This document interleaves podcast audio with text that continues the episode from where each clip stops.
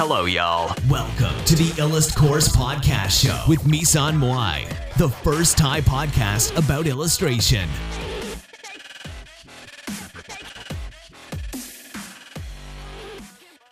โอนนะฮัลโหลฮัลโหลช่วงนี้ยุ่งมากขอผ่อนคลายนิดนึงนะคะ มาอัดพอดแคสต์นะคะ ไม่ได้แต่งหน้าด้วยนะคะหน้าสดนะคะ โอเคไม่เป็นไรนะคะ เดี๋ยวเรามาเรียนรู้เรื่องราวดีๆ กันนะคะ เกี่ยวข้องกับคินซึงินั่นเองนะคะ หลายๆ คนที่เคยฟังพอดแคสต์พี่นะคะ ก็อาจจะเคยฟังเรื่องนี้มาแล้วนะคะ เรื่องคิซึงินะคะคิซึงินะคะเป็นศัพท์ของญี่ปุ่นอันหนึ่งนะคะที่เขาพูดถึงเทคนิคการซ่อมแซมเครื่องปั้นดินเผานะคะ ที่มันแตกสลาย ด้วยการเชื่อมนะคะเชื่อมแล้วก็เอาทองเนี่ยไปเคลือบตรงนั้นนะคะ เรียกว่าคินซึงินะคะ ซึ่งมันเกี่ยวข้องอะไรกับชีวิตก็โดยปกติแล้วเนี่ยชีวิตของคนเรานะคะเราหวังว่าตัวเรานะคะจะพบกับการเดินทางของทุ่งลาเวนเดอร์นะคะ ก็คือจะเป็นเรื่องของการที่เราเนี่ยประสบความสำเร็จในชีวิตตลอดเวลา แล้วเราก็ไม่มีอุปสรรคใดๆเลย เราวิ่งอยู่ในทุ่งลาเวนเดอร์นะคะซึ่งจริงๆ เป็นไปได้ยากมากเพราะว่าชีวิตของคนเราประกอบไปด้วยอุปสรรคต่างๆ นานามากมาย ซึ่งถ้าสมมุติว่าคนเราเนี่ยไม่สามารถที่จะ cope up with it นะคะ ก็จะทำให้เราอาจจะเสียสติไปเลยก็ได้นะคะ ราะฉะนั้นเนี่ยเราจะทำยังไงให้สามารถที่จะอยู่ได้โดยที่ไม่ ไม่เป็นอะไรไปก่อนนะคะ ก็คือถามว่าเอออันเนี้ยก็คือเราขั้นแรกนะคะก็คือเราจะต้องเราจะต้องคิดก่อนว่าคิดสิ่งนี้นะคะ ก็คือทุกคนมีบาดแผลนะคะ ทุกคนมีสกาทุกคนมีอ๋อสิ่งที่เรียกว่าเป็น เป็นรอยแตกของชีวิตอะไรอย่างเงี้ยนะคะ เป็นสิ่งที่ หลายๆ คนอาจจะไม่คาดคิด นั่นก็คือเวลาที่เราเผชิญหน้ากับความไม่สมหวังแล้วก็ละทิ้ง ซึ่งความฝันอะไรบางอย่างไปบางอย่าง ในชีวิตเราก็แตกสลายไปกลายเป็นชิ้นส่วนที่ไร้ค่านะคะเป็นช่วงเวลาแห่งการลงตาเราก็เลยคิดถึงปรัชญาญี่ปุ่นข้อหนึ่งที่ชื่อว่าคินสึกินะคะหรือคินสึงินะคะ ซึ่งปรัชญานี้มันเกี่ยวข้องกับปรัชญาเซนนะคะ ซึ่งเป็นเรื่องของเครื่องปั้นดินเผานะคะ เครื่องปั้นดินเผาที่แตกสลายนะคะ ที่แตกสลายลงไปเนี่ยนะคะ คือเวลาเครื่องปั้นดินเผามันแตก เรารู้อยู่แล้วว่ามันไม่สามารถที่จะต่อแล้วเอากลับมาใหม่ได้ถูกไหมนะคะ มันไม่สามารถต่อแล้วเอากลับมาใหม่ได้ มันมันแตกแล้วแตกเลยถูกไหมแต่คินสึงิเนี่ยเป็นศาสตร์ในการซ่อมแซมเครื่องปั้นดินเผาที่ ทำให้สิ่งนั้นเนี่ยสามารถกลับมาใช้ใหม่ได้ แล้วก็สวยงามกว่าเดิม แต่มันก็จะมีรอยแตกนะแต่มันจะเป็นรอยแตกแบบที่สวยงามจะเอาให้ดูยังไงดี ไม่สามารถโชว์รูปประกอบได้นะคะแต่ว่าลอง search กันดูนะคำว่าคินสึกิหรือคินสึงินะคะ ซึ่งคินสึกิเนี่ยก็เป็นศาสตร์ที่มีมาตั้งแต่โบราณกาล บานบุรีแล้วนะคะ นักปราเซนได้พัฒนาวิธีการซ่อมแซมหม้อหายจันทรามอื่นๆที่แตกสลายแล้ว แล้วก็ดูเหมือนว่าจะถูกทอดทิ้งให้เสียหายเนี่ย แต่เขาเอาไปซ่อมด้วยการดูแลอย่างดีที่สุดนะคะนักปราเซนได้เชื่อมรอยต่อที่เสียหายไปเนี่ยด้วยรักสมุดนะคะทำจากยางรักญี่ปุ่นผสมกับแป้งหรือดินสอพองนะเป็นวิธีคล้ายๆ กับการใช้ยางรักหลวงเคลือบเครื่องจักสานเพื่อทำเครื่องเขินแบบโอท็อปบ้านเราเนี้ย บางกรณีนะคะ ก็อาจจะปล่อยรอยซ่อม ไว้ให้เป็นสีขาวเทาดำนะคะ ซึ่งก็เป็นเรื่องปกตินะคะแต่ส่วนใหญ่นิยมลงฝุ่นทองหรือฝุ่นเงินไปบนยางรักเพื่อเน้นรอยซ่อมคล้ายๆ กับการลงรักปิดทองทำให้ได้ชื่อว่าคินสึกินะคะ เป็นชื่อที่ทรงพลังมากนะคะเวลาพูดถึงคินเนี่ยคินมันคือทองนะคะมันคือวัตถุที่มีค่าของโลกนี้นะคะ มันก็คือการประสานด้วยทองหรือการซ่อมแซมด้วยทองเป็นสัญลักษณ์ ของการอยู่ร่วมกันระหว่างความผิดพลาด และอุบัติเหตุของเวลา สร้างให้เกิดธีมที่ยิ่งใหญ่ภายใต้ซีมธีมของเซนนะการซ่อมแซมลักษณะนี้เรียกว่าคินสึกินะคะคินคือทองสุกิคือเชื่อมนะคะคินคือทองสุกิคือเชื่อมนะคะมันหมายถึงการเชื่อมด้วยทองในความหมายของการงามอย่างเซนเนี่ยชิ้นส่วนที่แตกหักและหม้อไหที่ถูกตีถูกทุบนะคะสามารถที่จะนำมาซ่อมแซมใหม่ แล้วเชื่อมกันด้วยแลกเกอร์หรือว่าสมุดนะคะไม่มีประโยชน์ที่จะหลบซ่อนรอยแตกนั้น จุดประสงค์ก็คือทำให้ตอนรอยแตกดูสวยงาม ดูแข็งแรงนะคะ ดูเป็นช่วยชิ้นใหม่นะคะที่เน้นไปที่รอยแตกแล้วก็มีการมีปรัชญาอันลึกซึ้งอยู่เบื้องหลัง ซึ่งจุดเริ่มต้นของคิสกิเนี่ยอยู่ในยุคมูโรมาจินะคะในขณะที่โชกุนของญี่ปุ่นนะคะ ท่านอาชิทากะโยชิมิสึนะคะได้ทำถ้วยน้ำชาของพระองค์แตกแล้วก็ส่งกลับไปซ่อมที่จีนนะคะแต่ ตอนที่ไอ้เจ้าเนี่ยมันกลับมานะคะ ตอนที่เจ้าแจกันเจ้าเจ้าอ๋อถ้วยน้ำชาเนี่ยมันกลับมานะ มันกลับมาในสภาพที่แย่กว่าเดิมนะคะ โดยมันเป็นการใช้เหล็กเชื่อมต่ออยู่ที่เคย เคยแยกจากกันออกไปนะคะ แล้วก็เเขาก็เลยใช้ช่างของตัวเองในการซ่อมแซมสิ่งนี้เพื่อทำให้เกิดทางแก้ที่ดีขึ้นนะคะเขามาด้วยวิธีที่ไม่ได้ซ่อนเอารอยแตกนะคะนั้นไว้แต่ทำให้มันเกิดเป็นศิลปะที่ชื่อว่าคินสกินะคะ คิสกิจึงเป็นไอเดียของวบิสบิเช่นเดียวกันนะคะซึ่งวบิสบิเนี่ยก็เป็นอีกปรัชญาหนึ่งที่เคารพและรักในความไม่เสแสร้งง่ายและอยู่ได้นานนะคะ ก็คือเหมือนธรรมชาติอะนะเออนะเป็นเป็นความความแตกหักทางธรรมชาตินะคะวบิสบินี่คือคือจะจะเน้นเน้นเน้นเรื่องของความงามตามธรรมชาติ แก่แก่ตัวตามธรรมชาติอย่างเงี้ยสวยงามตามธรรมชาติเรียกว่าวบิสบินะคะ โดยเฉพาะอย่างยิ่งนะถ้ามันมีคราบสนิม หรือมีร่องรอยแห่งการเวลานะเรื่องนั้นเรื่องราวนั้นน่ะ ได้ถูกเล่าในหนึ่งในเรื่องราวที่มีอยู่ใน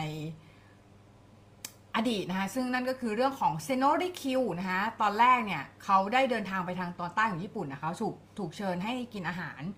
เย็นโดยเจ้าของบ้านนะคะผู้ซึ่งคิดว่าตัวเขาเองอะ่ะก็ประทับใจในเหยือกแล้วก็เครื่องเคลือบของ จีนที่ราคาแพงที่เขาได้ซื้อมาจากจีนนะคะ แต่ริคิวเนี่ยก็เขาไม่ได้เห็นในจุดนั้น แล้วก็ไม่ได้ประทับใจนะแต่แทนที่จะทำอย่างอื่นเนี่ยเขาก็ได้นั่งลงแล้วก็พูดคุยนะคะแล้วก็ชื่นชมกิ่งไม้ที่ไหวอยู่ภายนอก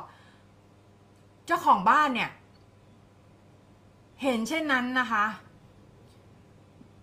ตอนที่ริคิวออกไปนะคะเขาจึงทำลายเหยื่อนั้นทิ้งนะแล้วก็กลับกลับไปห้อง แต่แขกอื่นเนี่ยได้ได้เก็บเอาชิ้นส่วนและสมานมันเข้าด้วยกันค่ะเมื่อริคิวกลับมาเขาก็กลับชื่นชื่นชมเหยือกนั้นอย่างสุดซึ้ง แล้วก็บอกว่ามันเนี่ยดูเยี่ยมยอดมากเลย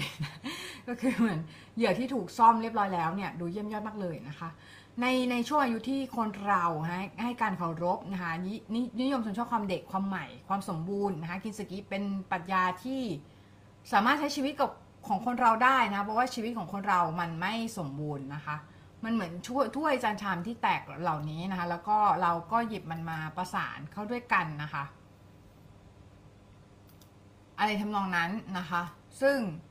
โดยเริ่มจากตัวเราและคนรอบตัวเราก่อน ถ้าเราเข้าใจว่าชีวิตประกอบไปด้วยความไม่สมบูรณ์เนี่ย เราเองก็จะเลิกคาดหวังกับสิ่งต่างๆนะคะ แบบที่ มันควรจะเป็นนะคะ ก็คือเหมือนเหมือนเราเราเราเราเลิกเราจะเลิกคาดหวังกับสิ่งต่างๆที่ที่มันเกิดขึ้นมาในชีวิตของเรานะคะอย่างที่มันควรจะเป็นก็คือ เราจะทำเหมือนกับว่าชีวิตของเรา มันสามารถผิดพลาดได้ แล้วก็สามารถที่จะล้มสามารถที่จะมีบาดแผลได้นะเออก็คือ มันเป็นเรื่องที่ปกติมากๆนะคะ ปกติมากๆที่ชีวิตของคนเราจะล้มแล้วก็อะไรแบบนี้นะคะ เดี๋ยววันนี้เรามาดูอีกเรื่องหนึ่งค่ะ เรื่องของ man search for meaning นะคะ man search for meaning นะคะ เป็นเรื่องของจิตแพทย์ เออจิตแพทย์นะคะ น่าจะเป็นจิตแพทย์หรืออาจจะเป็นหมอนะคะ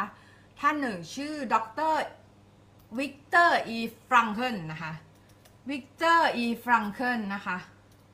ดรวิกเตอร์อีฟรังเคิลเนี่ยเขาได้เข้าไปอยู่ใน concentration camp นะคะของ Auschwitz นะคะหรือซึ่งเป็นค่ายที่มีผู้คุมแล้วก็ถ้าหากทำผิดหรืออ่อนแอนะคะ ก็จะต้องถูกรมด้วยแก๊สนะคะหนังสือเล่มนี้ถูกขายไปกว่า 10 ล้านก๊อปปี้ทั่วโลกนะคะ เป็นหนังสือที่มีอิทธิพลเล่มหนึ่งของโลกเลยนะคะ สิ่งที่ได้เรียนรู้จากหนังสือเล่มนี้นะคะ ข้อที่หนึ่งมนุษย์ที่รู้ตัวว่ามีความหมายของชีวิต หรือรู้ตัวว่าตัวเองอยู่ไปทำไมนะคะ จะสามารถทนได้ต่อทุกสถานการณ์ของชีวิตนะคะ ซึ่งเขาก็พูดถึงชายคนหนึ่งที่ชื่อเฟลิกซ์นะคะ เฟลิกซ์นะคะเป็นเพื่อนของดรฟรังเคิลนะคะ เขาเนี่ยได้ฝันถึงเสียงอันหนึ่งที่มาบอกเขาบอกว่า เฮ้ยเฟลิกซ์นายมีอะไรจะถามฉันไหมเนี่ยอะไรเงี้ยนะคะ ทีนี้เฟลิกซ์ก็ถามเสียงอันนั้นบอกว่า เอ้ย แกรู้หรือเปล่าว่า ฉันเนี่ยจะได้ออกจากคุกเมื่อไหร่นะคะ ฉันจะได้ออกจากคุกเมื่อไหร่นะคะ ออกจาก concentration camp เมื่อไหร่อะไรเงี้ยนะคะ ทีเนี้ยตัวตัวเฟลิกเนี่ยก็ถามไปนะคะถามเสียงนั้นไปนะคะ เมื่อเขาถามเสียงนั้นไปเรียบร้อยนะคะ เสียงนั้นก็ตอบกลับมาว่า เดือนมีนาคมปี 2746 ถ้าจำไม่ผิดนะคะ ก็คือราวๆนี้นะคะ ตอบตอบวันที่มานะคะ ทีเนี้ยมันก็อีกน่าจะประมาณนึงอะค่ะกว่ากว่าเขาจะได้ออกจาก concentration camp นะคะ แล้วทีเนี้ยตอนที่เขาได้ออกอะวันที่วันที่ 29 เดือนมีนาคม ก็คือเหมือน เหมือนมันเป็นวันหนึ่งก่อนเออวันหรือสองวันก่อนที่ก่อนที่เสียงนั้นจะพูดอะคือจำจำวันที่ไม่ได้นะ จำวันที่ไม่ได้ว่าเสียงนั้นบอกว่าให้ออกเมื่อไหร่ แต่ว่ามันน่าจะราวๆแป๊บนึงนะคะ 30 มีนาคมนะคะ 30 มีนาคมก็คือเขาบอกว่าเสียงเนี้ยเขาบอกว่าเฟลิกซ์นะคะจะได้ออกจาก concentration camp เมื่อวันที่ 30 เดือนมีนาคม แต่เรื่องน่ะกลายเป็นว่าเมื่อถึงกำหนดการที่เฟลิกซ์ได้ฝันถึงนะคะ สงครามนะคะกับมีทีท่าว่าเลวร้ายขึ้นเรื่อยๆอะไม่มีทีท่าว่าความอิสรภาพจะเข้ามาถึงในเวลาอันใกล้เลยนะคะ อืมนะคะ ทีเนี้ยคือในวันที่ 29 มีนาคมอะเฟลิกก็ป่วยป่วยหนักนะคะ แล้วในวันที่ 30 มีนาคมนะคะ ที่เขาคาดว่าตัวเองอะจะถูกปล่อยตัวนะคะจาก concentration camp ใช่ไหม ก็กลายเป็นว่าเขาเนี่ย ได้เสียชีวิตนะคะ เสียชีวิตจากเรื่องนี้นะคะ เมื่อเมื่อเขาเสียชีวิตแล้วเนี่ย ก็เลยกลายเป็นว่า เออเขาได้ออกจากคุกจริง ๆ ตามที่เสียงนั้นพูดจริง ๆ แต่ว่าเป็นการออกจากคุกแบบที่ตัวเองไม่ได้มีชีวิตอยู่แล้วอะไรเงี้ยนะคะ ก็คือราวๆนั้นนะคะ แล้วก็ในปีคริสต์มาสนะในในในคริสต์มาสปี 1944 ถึง ปีใหม่ปี 1945 นะคะ ได้มีแพทย์พบว่าอัตราการตายของนักโทษพุ่งสูงขึ้น อย่างมีนัยยะเมื่อแพทย์ได้ทำการตรวจสอบนะคะพบว่านักโทษเหล่านั้น มีความหวังว่าจะได้กลับบ้าน แต่พอหมดหวังไปแล้วเนี่ยก็กลายเป็นว่า พวกเขาเนี่ยหมดกำลังใจในการมีชีวิตอยู่แล้วก็เสียชีวิตในที่สุดนะคะด็อกเตอร์ก็เลยสรุปไว้ว่าความพยายามที่จะคืนความเข้มแข็งภายในของมนุษย์นั่นคือการที่เราสามารถที่แสดงให้เขาเห็นอนาคตบางอย่างที่ชัดเจนนะว่ามันเป็นไปได้ ที่มันจะเกิดขึ้นแล้วก็ต้องให้เหตุผลว่าทำไมเขาถึงมีเป้าหมายในชีวิตที่จะทำให้เขาเนี่ยเข้มแข็งหรือว่าแข็งแกร่งขึ้นนะคะ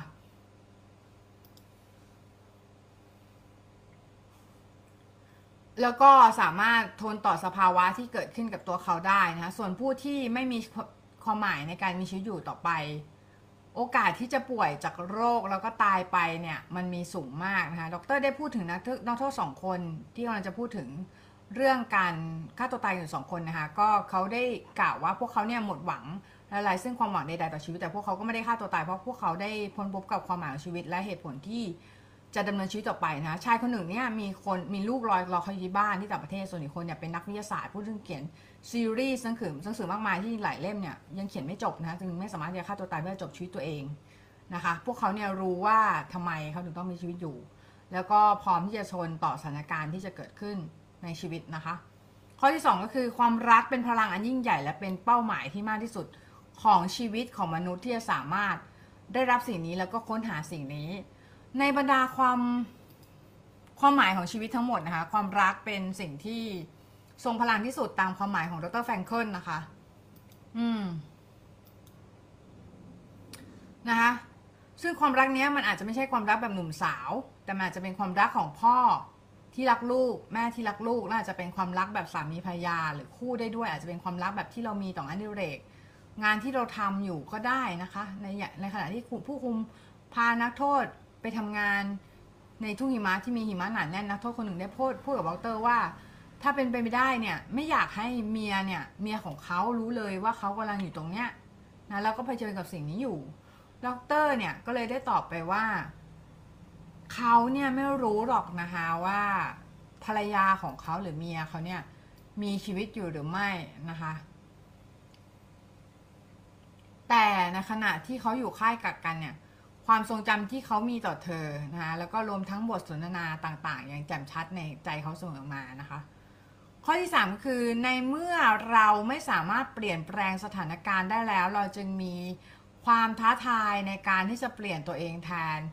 ด็อกเตอร์เนี่ยได้ทำงานอยู่ในคลินิกเป็นระยะเวลานานนะคะ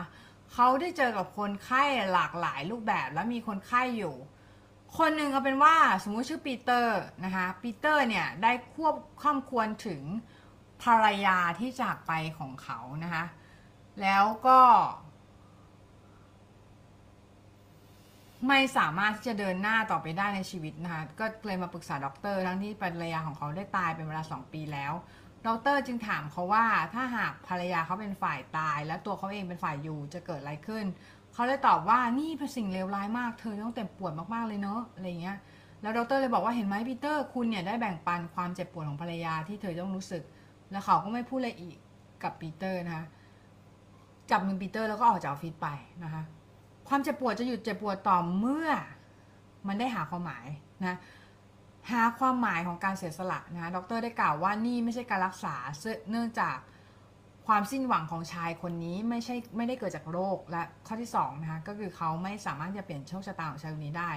ดรบอกว่าเขาไม่สามารถที่จะชุบภรรยาชุบชีวิตภรรยา ของชายคนนี้ได้นะคะ แต่ว่าสิ่งที่เขาทำก็คือการเปลี่ยนมุมมองของชายคนนี้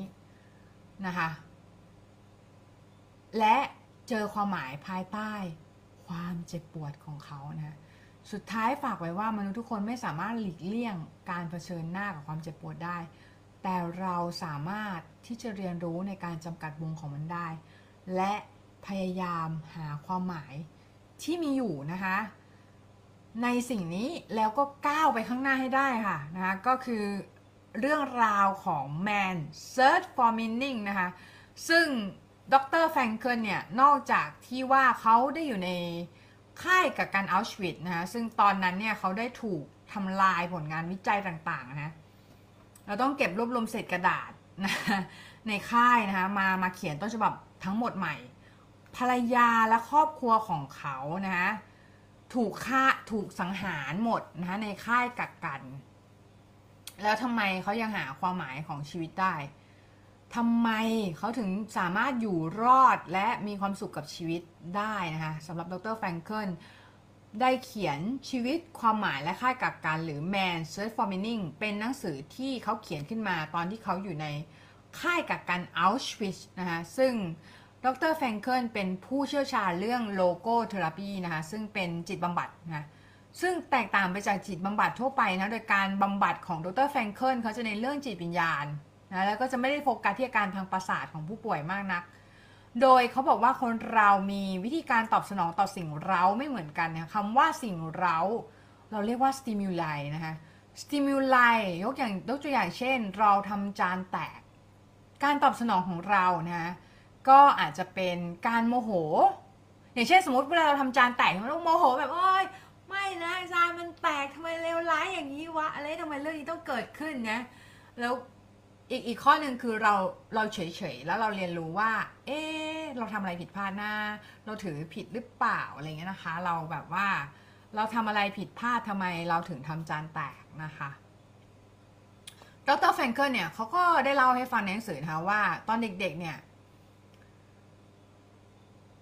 เขาได้ไปอยู่กับป้าที่จนมากนะคะแล้วเขาก็อยากกินขนมนะเหมือนเด็กอื่นๆ แต่ตอนนั้นเนี่ยเขาไม่สามารถทำได้นะตอนนั้นมีซุ้มมะนาวอยู่ ซุ้มน้ำมะนาวอยู่ซุ้มหนึ่งนะคะมีโอกาสเปิดให้เด็กๆ ได้เก็บขวด แล้วก็เอาไปขายแล้วได้เงินมาเขาถึงเขาถึงมีเอ่อมีมีเงินไปซื้อเบเกอรี่ที่เขาอยากกินได้ในตอนนั้น แล้วเขาก็คิดว่าเขาเนี่ยเป็นเด็กที่โชคดี แล้วก็เป็นเด็กที่ มีความสุขที่สุดในโลกเลยนะคะ ในตอนนั้นนะคะ ในชีวิตคนเราเนี่ยคุณสามารถเลือกได้ว่าคุณจะมีความสุขในทันที ตอนเนี้ยขณะเนี้ยไรนาวนะคะหรือคุณจะไม่มีความสุขเลย เพราะถ้าคุณรอให้สิ่งต่างๆ เกิดขึ้นในชีวิตคุณก่อน ก่อนคุณจะมีความสุขถึงตอนนั้นไม่มีอะไรการันตีว่าคุณจะมีความสุขกับสิ่งที่คุณมีนะคะ มันเหมือนกับเด็กคนนี้ที่เขาโตขึ้นมานะคะแล้วเขาได้กินสเต็กราคาร้อยเหรียญแล้วเขาคิดว่าสเต็กอันนี้ราคามัน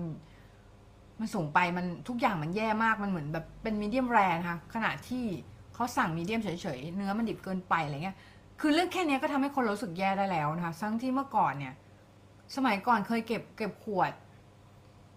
เก็บขวดเพื่อจะกินเบเกอรี่มาก่อนแล้วแล้วแล้วมีความสุขใช่ไหมแต่พอเปลี่ยนมาเป็นสเต็กเนี่ยกลับไม่มีความสุขกับมัน มันไม่ใช่ว่าเราใช้ชีวิตหรูหราหรูหราขึ้นดีขึ้นแล้วเราจะมีความสุขได้เสมอไปนะ เออ อย่างที่บอกอะ่ะก็คือเราเลือกที่จะตอบสนองต่อสิ่งเร้านั้นๆ อย่างไรและมีความสุขในปัจจุบันขณะได้นะคะนั่นคือประเด็นนะคะนะคะเขาบอกว่าชีวิตของเรานะไม่ควรจะตั้งเป้าไปที่ความสำเร็จและความสุขนะคะทำไมนะอ้าวทำไมล่ะพี่อ้าวส่วนใหญ่เขาก็ตั้งเป้าหมายไปที่ความสำเร็จและความสุขทั้งนั้น แต่ทั้งสองอย่างนี้เป็นสิ่งที่อยู่ภายในนะฮะความสำเร็จและความสุขกับใครเป็นคนวัดข้างนอกเหรอไม่ใช่นะโนนะตัวเราตัวเราเป็นคนวัดนะคะตัวเราเป็นคนวัดถ้าเรามีเป้าหมาย หรือจุดประสงค์ที่ยิ่งใหญ่ในชีวิต ที่ยิ่งใหญ่กว่าสิ่งนั้นนะสุดท้ายเราจะได้สิ่งนั้นเอง แต่ไม่ใช่การตั้งตั้งเป้าไว้ที่ความสำเร็จและความสุขนะ อย่างที่หลาย ๆ คนเข้าใจกันไม่ใช่นะคะ อืม นอกจากนี้มันยังมีเรื่องของการควบคุมจิตใจตัวเองให้ตอบสนองต่อสิ่งเร้าต่างๆ ก็คือสติมิวไลนั่นแหละ สิ่งต่างๆ เนี่ยก็คือสิ่งที่มาทบทบจิตใจของเราไม่ว่าจะเป็นตกงานอกหักรถถูกชนจนขึ้นบ้านอื่นๆนะคะนี่ไอ้พวกเหตุการณ์เลวร้ายอะต่างๆอะที่มันมากันในชีวิตอะคือเราสามารถตอบสนองต่อสิ่งเรานั้นได้โดยใช้วิธีแตกต่างกันไปนะเราสามารถที่จะเลือกที่จะมีความสุขณขณะนั้น หรือเลือกที่จะมีความทุกข์ก็ได้ แล้วแต่ว่าเราจะตอบสนองต่อสิ่งนั้นอย่างไร ซึ่งถ้าเรารู้ว่ามันมีทางเลือก แล้วเรารู้ว่ามันมันมีทางเลือกที่เราจะมีความสุขขนาดนั้นได้เลยอะ่ะ เออ มันมีทางเลือกที่เราจะมีความสุขขนาดนั้นได้เลยอะ่ะ เออ นะ คือ คือบอกเลยว่าหลาย ๆ คนน่ะ ก็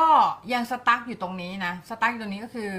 สตั๊กอยู่ตรงที่ว่าเราไม่สามารถรู้ได้ว่าสิ่งที่จะทำให้เรามีความสุขคืออะไรหรืออะไรอย่างเงี้ยเราพยายามตามหาความหมายของชีวิตและความสุขของชีวิต เรามักจะถูกกับการจากความคิดของตัวเอง จากเป้าหมายของตัวเอง ว่าจะต้องประสบความสำเร็จอย่างนั้นอย่างนี้จะต้องรวยก่อนจะมีความสุข ถ้าเราไม่ไม่รวยจะไม่มีความสุขอะไรเงี้ยเออ ถ้าเราไม่สามารถมีความสุขได้ในขนาดนี้ เราจะไม่สามารถมีความสุขได้เลยนะอ่าบอกได้เลยนะคะ ก็คือ ความสำเร็จเนี่ยมันเป็นความภูมิใจ แต่มันไม่ได้ทำให้เรารู้สึกว่าเรามีความสุข หรือมีคุณค่ากับตัวเองนะคะนี่เป็นสิ่งที่พิสูจน์ว่าสิ่งที่ดรแฟรงเกิลพูดไว้ในหนังสือชีวิตความหมายและค่ายกักกัน นั้นเป็นเรื่องจริงนะคะเป็นเรื่องที่พิสูจน์ได้นะถ้าคุณอยากมีความสุข คุณต้องมีไรนาวเลยคุณต้องมีขนาดนี้ อย่าหาความสุขที่มีข้างหน้าที่อยู่ในอนาคต ชีวิตของคนเราประกอบไปด้วยปัจจุบันอดีตผ่านไปแล้วอนาคตจะมาไม่ถึงนะคะ เราจะไปคิดถึงมันทำไมนะคะควรถึงคิดถึงสิ่งที่อยู่ตรงหน้านะคะ อยู่ตรงหน้ามากกว่านะสิ่งที่เรายังมองไม่เห็นและสิ่งที่ผ่านไปแล้ว แล้วก็สิ่งที่แก้ไขไม่ได้อีกแล้ว แล้วก็นำบทเรียนชีวิตน่ะมามาใช้กับปัจจุบันนะคะ และทำในชีวิตในปัจจุบันเนี่ยให้ดีที่สุดนะคะ มาใช้กับปัจจุบันนะคะ เดี๋ยวเดี๋ยวโอเค มีคนคอมเมนต์ด้วยนะคะ เดี๋ยวกดเข้าไปดูหน่อย นกนกแก้ว เดี๋ยวขอดูก่อนหน่อยนะ ว่านกแก้วพูดว่าอะไรนะคะ และทำในชีวิตในปัจจุบันเนี่ยให้ดีที่ที่สุสุดดมาเสียงมาซ้อนวะใช้แป๊บหนึ่งแป๊บหนึ่ง เอ๊ะไม่ได้ว่ะ โอเคหาดูคอมเมนต์ของนกแก้วไม่ได้นะคะ เดี๋ยวแป๊บหนึ่งนะ หาก่อนทำไมดูคอมเมนต์นกแก้วไม่ได้วะ โอเค สวัสดีจ้า อ๋อ สวัสดีจ้านะคะ สวัสดีจ้า อ่า สวัสดีจ้านะคะ นึกว่าพิมพ์อะไรมานะ โถ โอเค นะคะก็วันนี้ก็สำหรับวันนี้ก็ขอจบพอดแคสต์ไว้นะตรงนี้นะคะ เออ โอเค งั้นเดี๋ยวไปก่อนละ บ๊ายบาย